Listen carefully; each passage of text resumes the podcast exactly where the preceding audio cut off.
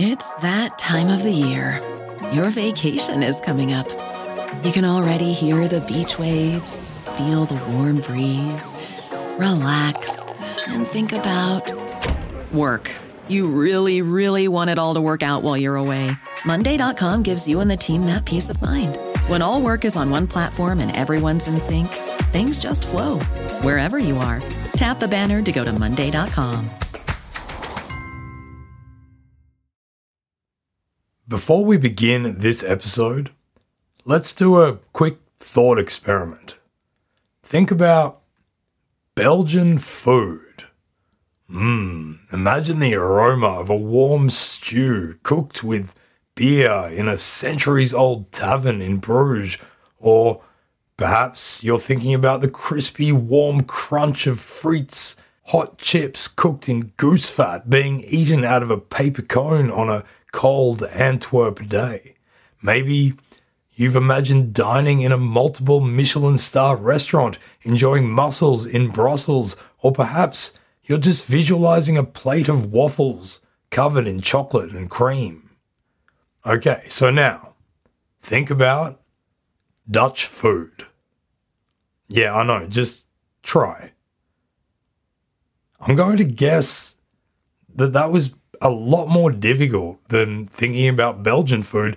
And if you could think of anything at all, it was either something deep fried beyond recognition, or it was cheese, or a fish pickled in its own juices, or just a plate of meat and potatoes.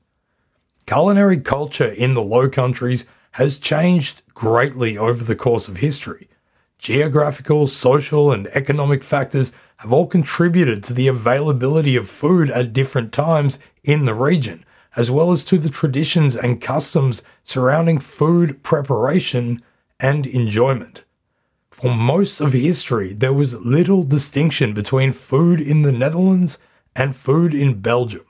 Today, however, Belgian cuisine is renowned and celebrated both internationally and domestically and has been said to produce food in the quantity of the Germans and the quality of the French.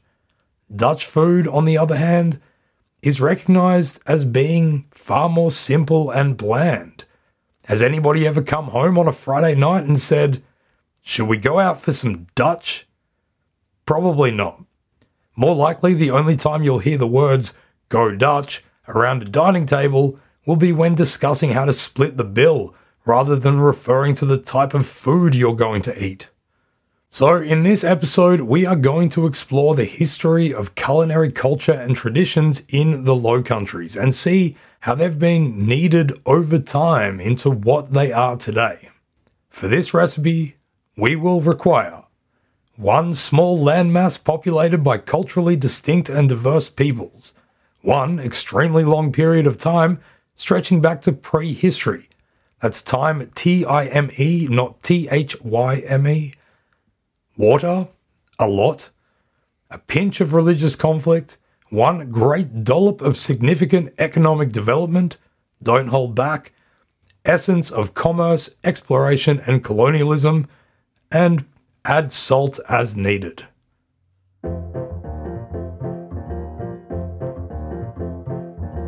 Welcome to the Low Countries Radio, a collaboration between Republic of Amsterdam Radio and the Low Countries website celebrating Flemish and Dutch history and culture and its impact on the world today.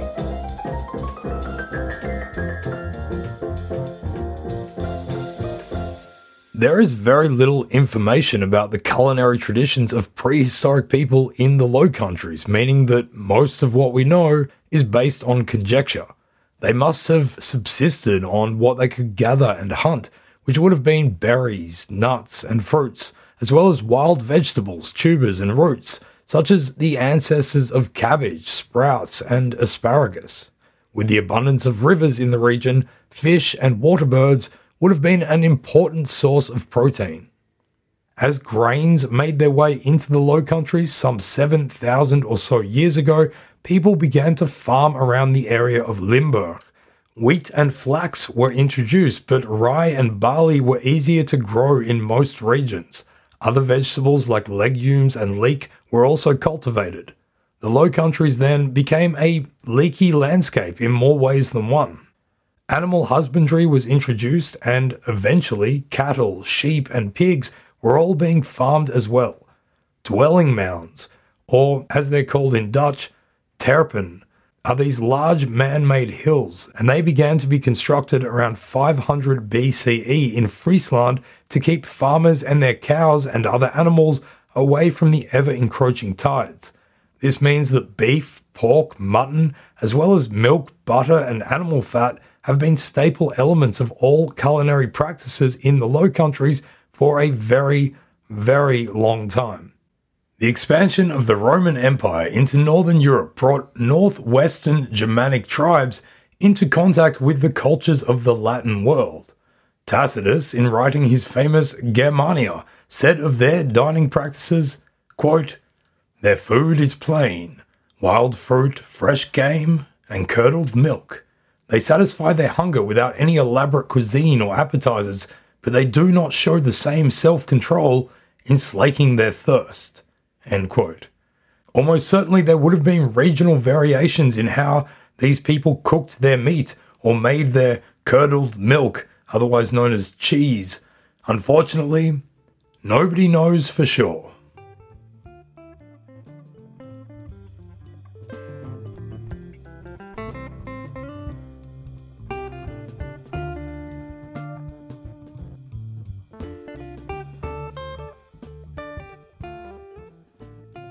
Medieval Low Country societies were, like the rest of Europe, greatly defined by religion. As such, the diet of the Low Countries was heavily influenced by Christianity for over a thousand years. Due to superstitions, there were strict taboos about what was acceptable to eat on certain days of the week and on special days of the calendar. On fasting days, it was permitted to eat only one meal, during which it was forbidden to eat meat. By the reckoning of the people of the Middle Ages, meat referred to the flesh of animals which lived on the ground. These restrictions meant that there were up to 150 days a year on which you were expected to fast and on which fish was the main source of protein that people ate. Fish in these times was understood to be anything that came from water, this, therefore, could include seals, whales, and beavers, as well as different types of water birds. Freshwater fish was abundant, it was cheap and available, the most common species being trout, whitefish, pike, shad, eel, and lamprey. Eventually, however, overfishing in the rivers meant the fish had to be cultivated, or people had to venture into deeper waters. By the turn of the first millennium CE, people from the Low Countries were fishing in the sea, off the coast, usually for cod and herring. Diminishing supply and continual demand meant that fish could be extremely expensive and was more often found on the tables of the religious and secular wealthy. In the Cambridge World History of Food, Anneke van Otterloo states that the tables of the bishops of Utrecht were a pescatarian's paradise and would consist of 20 ish lavish dishes of fish. According to studies done by Richard Hoffman, fish made up only around 3 to 5% of the total calories consumed at the time, but cost up to one fifth of the budget for food. As the Low Countries rapidly urbanized from the 1100s onwards, they linked into trading networks across the continent, and some of the most important things traded were foodstuffs, including fish. Carrying fish long distances in the Middle Ages was difficult because it went off quickly.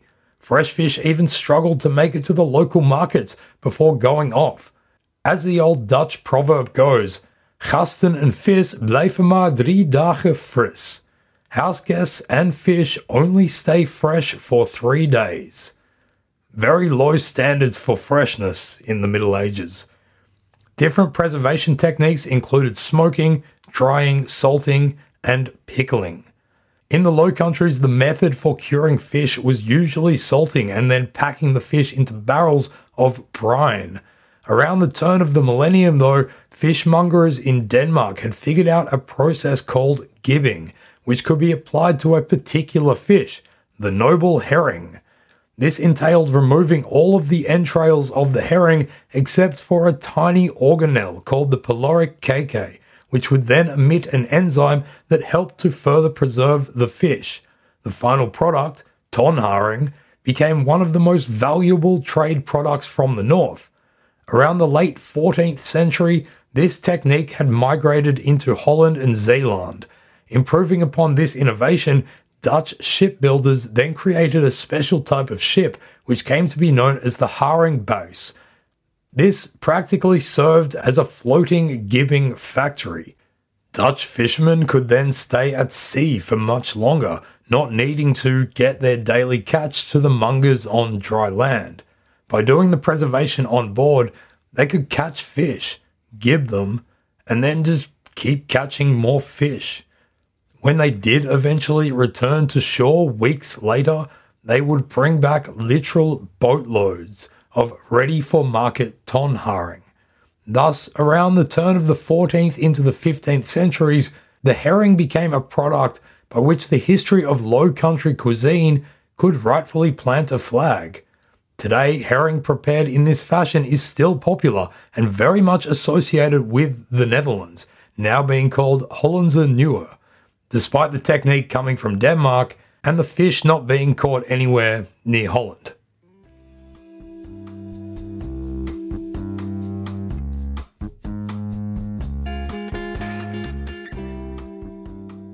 For the common classes in the Middle Ages, the most important food item was grain.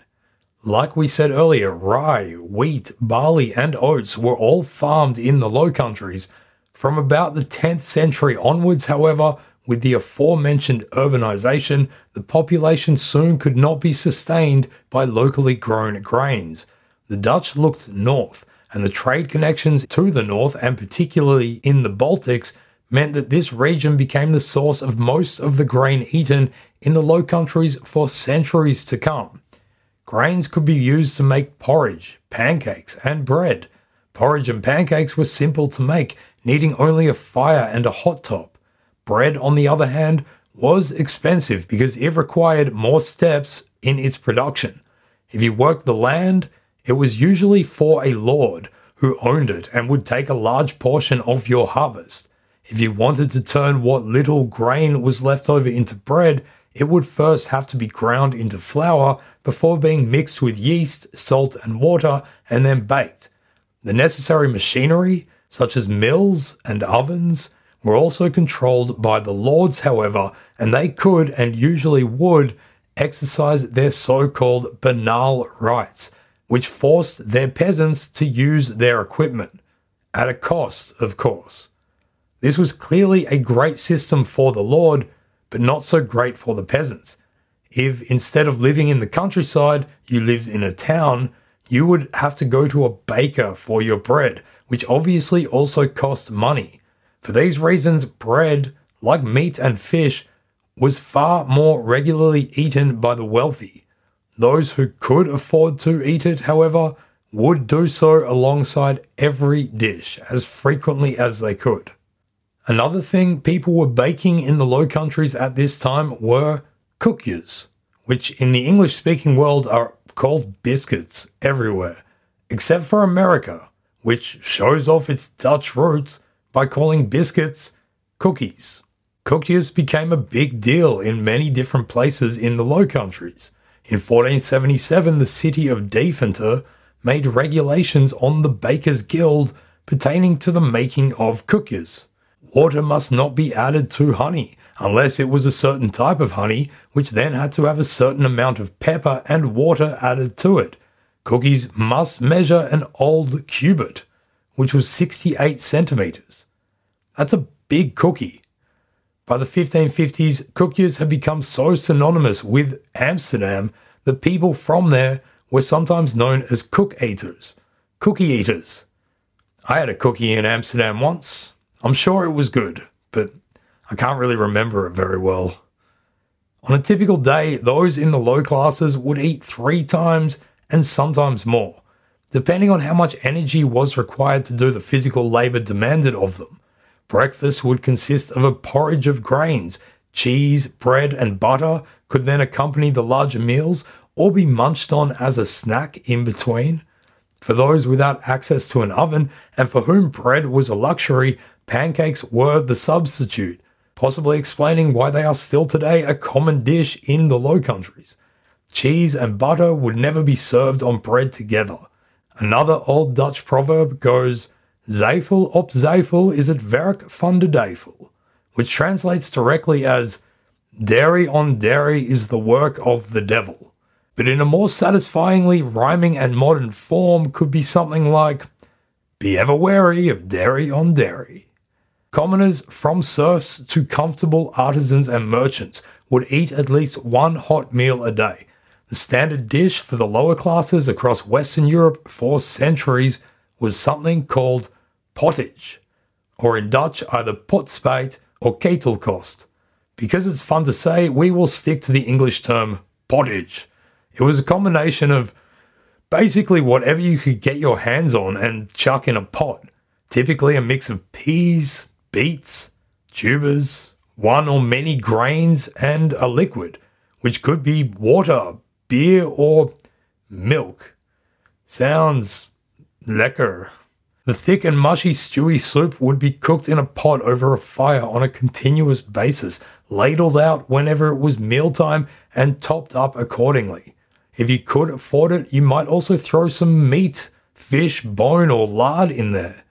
Here's a million dollar idea make a new restaurant in a hipster neighborhood and call it the Pottage Cottage.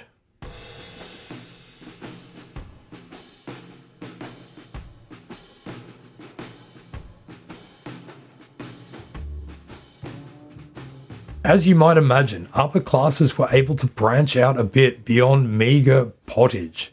One of the most enduring legacies of early Low Country dining was the extravagant feasts of the Valois Dukes of Burgundy, who ruled the Low Countries for nearly a hundred years until 1482. Through a combination of diplomatic skill and a lot of luck, these French dukes have managed to become some of the most powerful and influential rulers in Europe, their courts, which were mostly in today's Belgium, were renowned for splendor and ostentatious displays of wealth, patronage of the arts, and great banquets. One of the most bombastic parties of the 1400s was the so called Feast of the Pheasant, organized by Duke Philip the Good to announce his intention of going on a crusade. The affair, which could be watched from a viewing gallery by the general common public, included 28 musicians bursting out of a giant pie, tables decorated with moving sculptures of animals, castles, and model ships floating on miniature lakes. There was a real life lion and a life sized robotic elephant, which was ridden by a cross dressing courtier. According to said cross dressing courtier, Olivier de la Marche, each course consisted of 48 different types of food, which were brought to the tables by, quote, chariots decorated with gold and azure, end quote. The Dutch term, Bourgondisch, Burgundian, still refers to extravagance and grandeur, especially when referring to lavish types and amounts of food. The oldest Dutch slash Flemish language cookbook comes from slightly after the Burgundian period. It was written by Thomas van der Noot and published in Brussels around 1514. It is called Een Notabel Boekje van Kokeren, a notable little book of cookery, which is at once an extremely confident yet humble title. Its target audience was the cooks of extremely wealthy people, and its recipes were designed for their banquets and festivities, such as weddings or promising to go on a crusade. In total, there are 175 recipes in the book, almost all of which include the expensive ingredient of sugar. Many different food items are included in the notable little book of cookery. There is a heavy emphasis on sauces and jellies, one of the most common being Kymmeneien, a sweet and sour sauce spiced with cumin, thickened with breadcrumbs, and loaded with hard boiled egg yolks. The very first recipe is for a vit bruvet, a white sauce, perfect to serve with capon, which is a castrated rooster. For those following along at home, if you don't have a castrated rooster handy, you can just use a regular chicken or even some veal. The meat recipes use a lot of different birds, like the aforementioned capon, as well as pigeon, peacocks, swans, heron, blackbirds, and geese. Pork makes many appearances, but there are also recipes for oxen, venison, fresh beef, rabbit, and veal. There are recipes for pies and pastries, including one of the oldest recorded recipes for apple pie. Perhaps the most curious baked dish is a sparrow pastry that does not include any sparrow, but rather beef or veal with cheese and saffron. Saffron actually makes many appearances, almost always being recommended to give the dish color. Other luxury spices are likewise employed, such as cinnamon and nutmeg. Almost every fish known to Western Europeans is also mentioned in the recipes. Every piece of every animal was used in all the dishes. Here is our attempt to translate one of the recipes, chosen at random. Shockingly, this following pike and eel with a pea and pike liver mash has not become a classic modern Dutch dish. Quote, Cut the eel and the pike in pieces, leaving the pike's liver aside. Fry the pieces in a pan or a pot. When they are cooked enough, add a pea puree. Separately, cut the liver of the pike extremely finely and push it through a sieve. Add ginger and saffron to give it colour. Add this to the fried fish bits and let it all steam. Add salt as needed. End quote. Whew. Feel like you might need a lot of salt to stomach that one.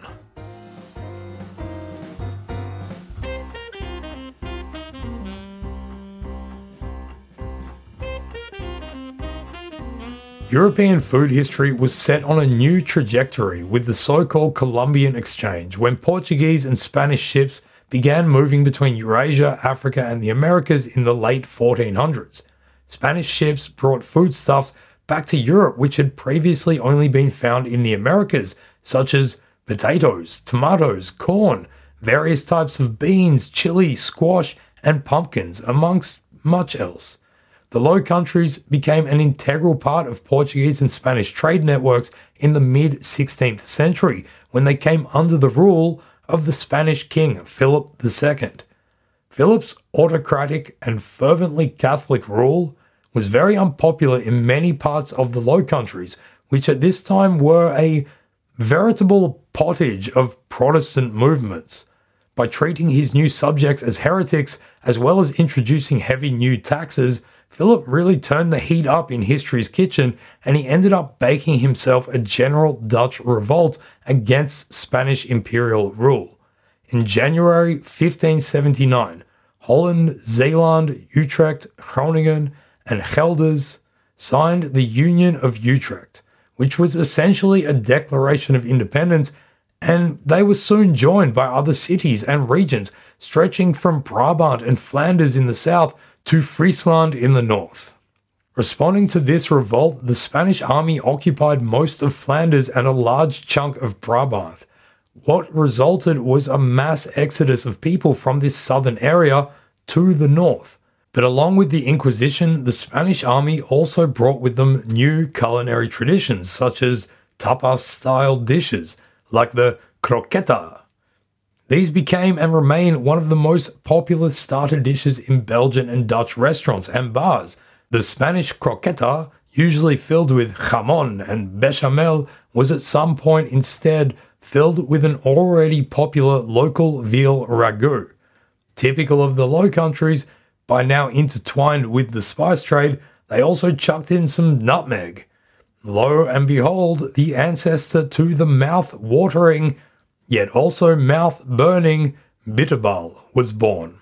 Since then, bitterballen have taken their place next to the croquette and are available in every eatery across the Low Countries.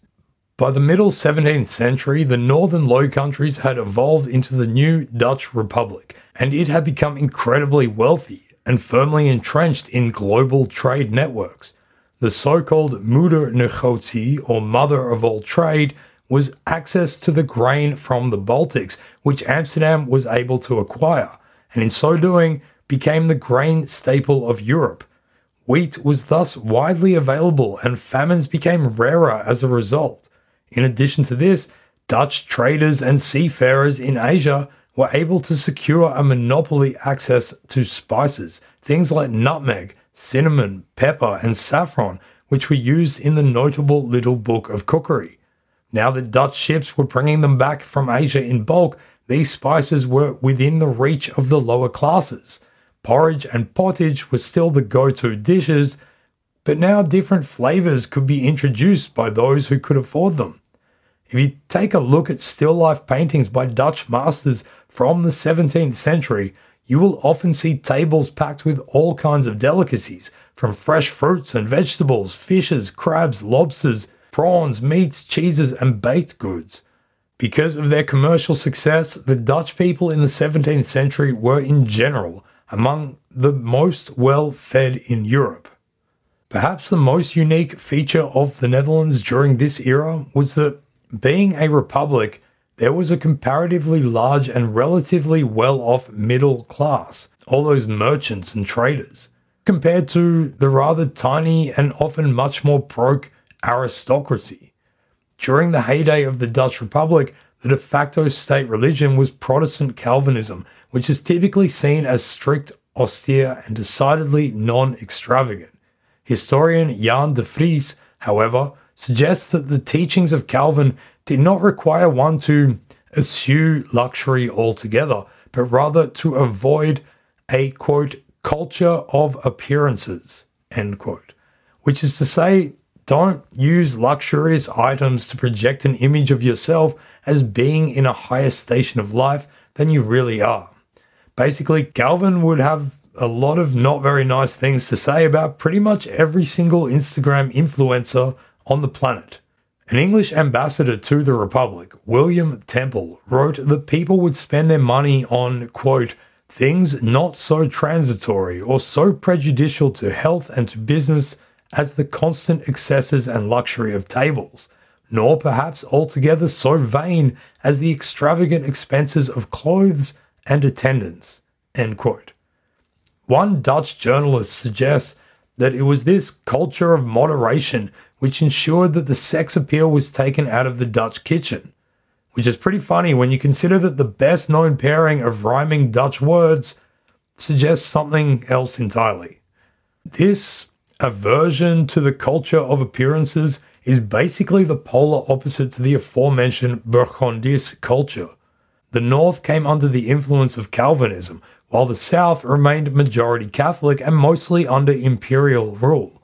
Bourgondisch culture, therefore, also came to carry connotations of a southern identity in the Low Countries. According to this line of thought, the culinary differences that would emerge between Belgium and the Netherlands would reflect the differing values of things like moderation and lavish celebration.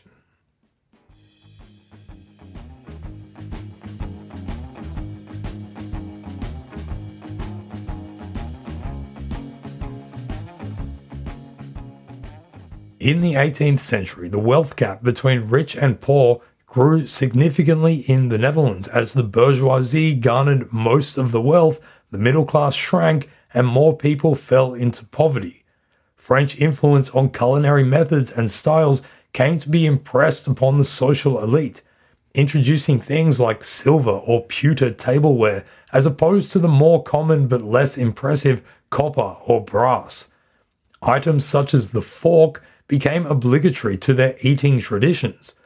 According to historian Waiger Verlemer, the ways in which people sought to imitate French fanciness was seen by the lower classes as a disintegration of morals which hearkened the impending downfall of the nation. Whether a declining moral fortitude was impacting the nation or not, for the lower classes, this period of diminishing wealth had real and devastating effects. Food shortages returned and were often accompanied by rampant epidemics that affected the poorest most of all. Those who were struggling to eat came to depend on one of those products that had come into Europe hundreds of years earlier with the Columbian Exchange the potato.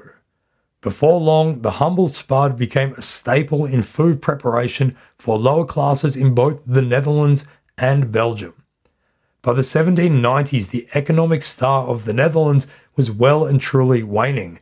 French forces invaded and occupied the entire Low Countries in 1795, and in 1806, Napoleon created the Kingdom of Holland, installing his younger brother Louis as the king. This only lasted a few years before Napoleon simply annexed all of the Low Countries into his empire. When the French occupation began, the international commercial institutions that Amsterdam had hosted for 200 years shifted to London. Napoleon's defeat led to the creation of the modern Kingdom of the Netherlands, which, when it was brought into existence in 1815, included what is today's Belgium. After 15 years of this arrangement, the Belgians went into their own rebellion against the rule of the Dutch, suggesting that the near two and a half centuries of separation had instilled definite understandings of distinct identities. They declared their independence in 1830 and had it officially recognized by everyone in 1839. Following its independence, Belgium created a sense of national culinary tradition in a way that, simply put, the Netherlands did not. In general, the ingredients and means of preparing foods did not actually differ that much between the two countries, but the culture of how and where to eat did.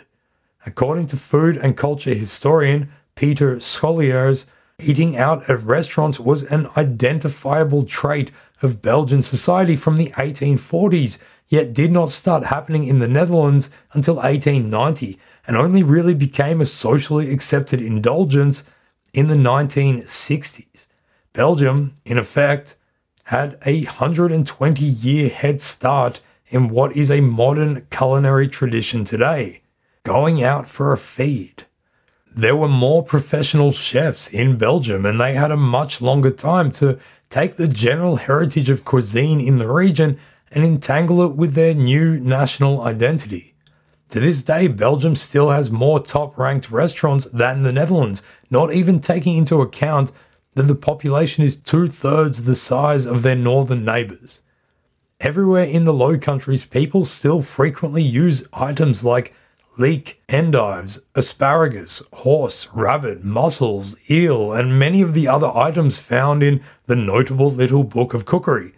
But new foodstuffs, and particularly potatoes, were of the utmost importance.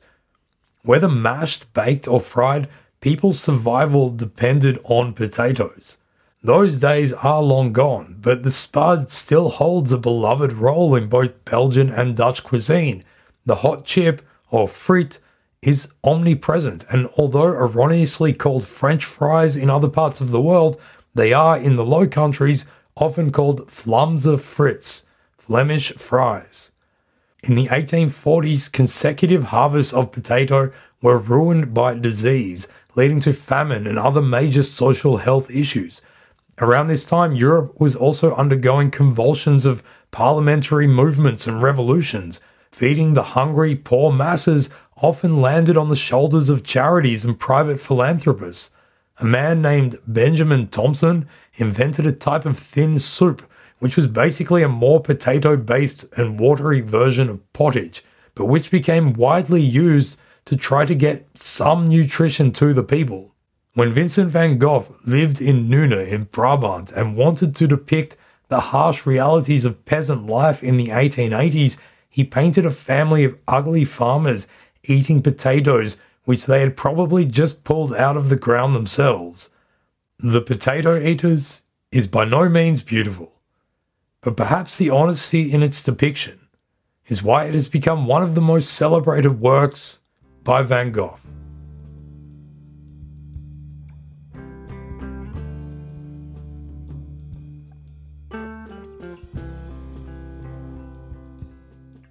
In the final winter of the Second World War, between 1944 and 45, the northern parts of the Netherlands suffered a famine which would become known to history as the Hunger Winter.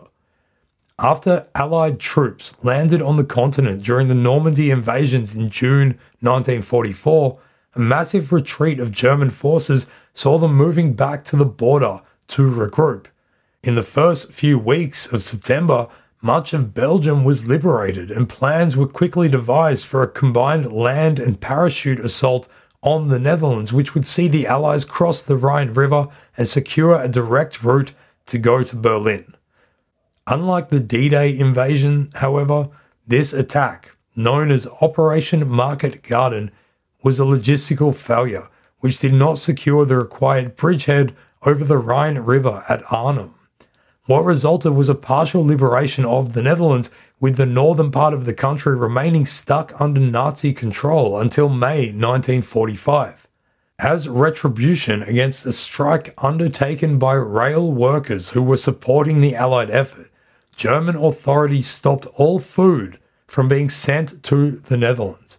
This embargo, coupled with one of the coldest winters ever recorded, meant that throughout that winter of 44 45, much of the population starved. In desperation, people resorted to eating whatever they could. During these months, the most common sources of nutrition were sugar beets, tulip bulbs, and potato peels. In the cities, it got so bad that both stray and house cats were at risk of their lives. In 1945, the food agencies in The Hague and Amsterdam put out nutritional information about tulip bulbs. Quote, Tulip bulbs can be used for food.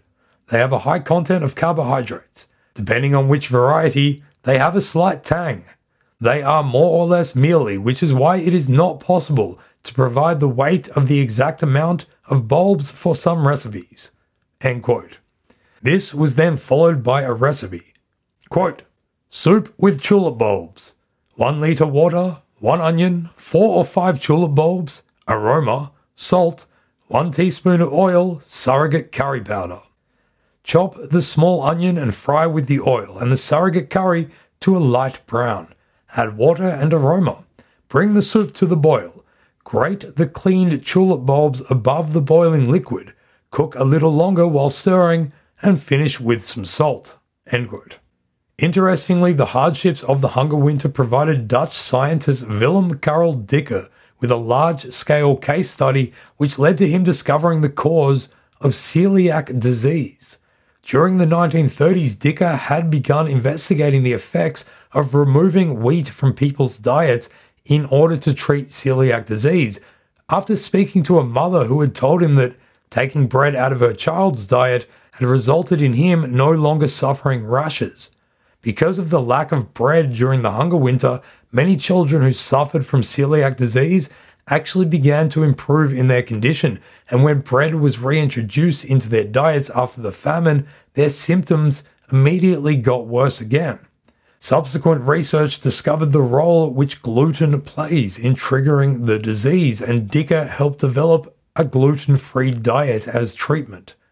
In recognition of his work, in 1958, Dicke won the first ever gold medal from the Dutch Society for Gastroenterology, who then named the award after him.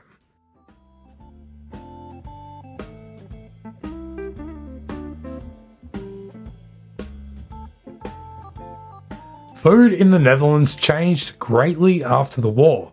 Immigration from Asia, which had already established strong Asian communities in the Netherlands from the 19th century, increased when Indonesia gained its independence from Dutch rule. Indonesian restaurants soon became established in Dutch cities and towns, and the rijsttafel, a set menu of varying dishes, arguably became the first modern national dish. Another incredibly important food item that came out of this was pindasaus, peanut sauce, the glue that holds Dutch festive dinners together. Decolonization also led to an influx of Surinamese and other Caribbean immigrants, who themselves drew on a mix of Afro Caribbean and Indian cultures. Words like roti and samosas entered the lexicon of Dutch cuisine. In the 70s and 80s, foreign labor initiatives by the Belgian and Dutch governments brought Algerian, Moroccan, and Turkish cuisines into the national foodscapes. In the Netherlands, the snack bar took its place as among the most important food institutions in the country. providing relief for countless drunk people in the early hours of the morning. People could now pick up snacks like croquettes, kaassoufflés, and other deep fried goodness that tastes delicious with or after beer. After the war, food companies also started mass producing croquettes and their bastard descendant, bitterballen, all of which became mainstays at snack bars, along with kebabs, satés, with pinda wraps, and more. One of the recent additions is the now famous kapsalon, which literally means hairdresser. In 2003, a local Rotterdam hairdresser called Nathaniel Gomes, originally from Cape Verde, walked into the shawarma snack bar El Aviva and asked for all of his favorite things in one container. What he received was an aluminium takeaway dish with a layer of hot chips, a layer of shawarma meat, and a layer of Gouda cheese. This had all been placed into the oven until the cheese was completely melted, and then a salad topping of iceberg lettuce had been put on top and dressed with garlic sauce and sambal, an Indonesian hot sauce. Gomes was enthralled enough that he would regularly order it, legends saying that he would just call up and say, Kapsalon. Other customers at El Aviva copied him, and a new national dish was born. So, as we have seen, there is a long history of culinary traditions in the Low Countries. For a very long time, class divisions and wealth status put limitations on what people ate on a day to day basis, and there was little variation between everyday commoner cuisine throughout all of Europe. At the end of the Middle Ages, the Protestant and mercantile Dutch Republic encouraged the growth of a middle class, and people could access what had previously been exclusive elitist ingredients. Furthermore, the split between the northern and southern Low Countries began to mold distinctly identifiable cultural differences between what would become the two modern nations of Belgium and the Netherlands. This has often, yet simplistically, been expressed in the juxtaposition of festive Catholic Bourgondisch lavishness and the austere Protestantism explained as an aversion to a culture of appearances. When modern Belgian independence occurred in the 1830s, dining out soon after became popular, whereas in the Netherlands, eating at home was the norm and continued to be so, while going to a restaurant was seen as indulgent. During the war, people fed themselves however they could, but in the post war years, global culinary influences accompanied growing immigration. And in the Netherlands, a new sense of culinary celebration has begun to emerge. And that, folks, is the recipe for a history of culinary traditions in the Low Countries. If you will now excuse me, I'm starving, so time to make something lekker. Definitely not pottage or pike liver mash. Perhaps something with pinda sauce. Tottines.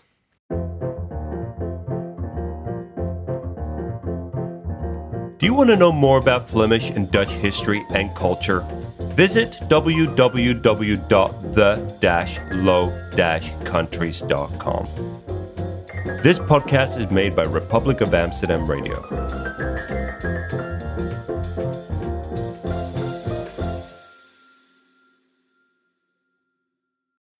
When you need mealtime inspiration, it's worth shopping Kroger, where you'll find over 30,000 mouthwatering choices that excite your inner foodie. And no matter what tasty choice you make, you'll enjoy our everyday low prices, plus extra ways to save, like digital coupons worth over $600 each week. You can also save up to $1 off per gallon at the pump with fuel points. More savings and more inspiring flavors make shopping Kroger worth it every time. Kroger, fresh for everyone. Fuel restrictions apply.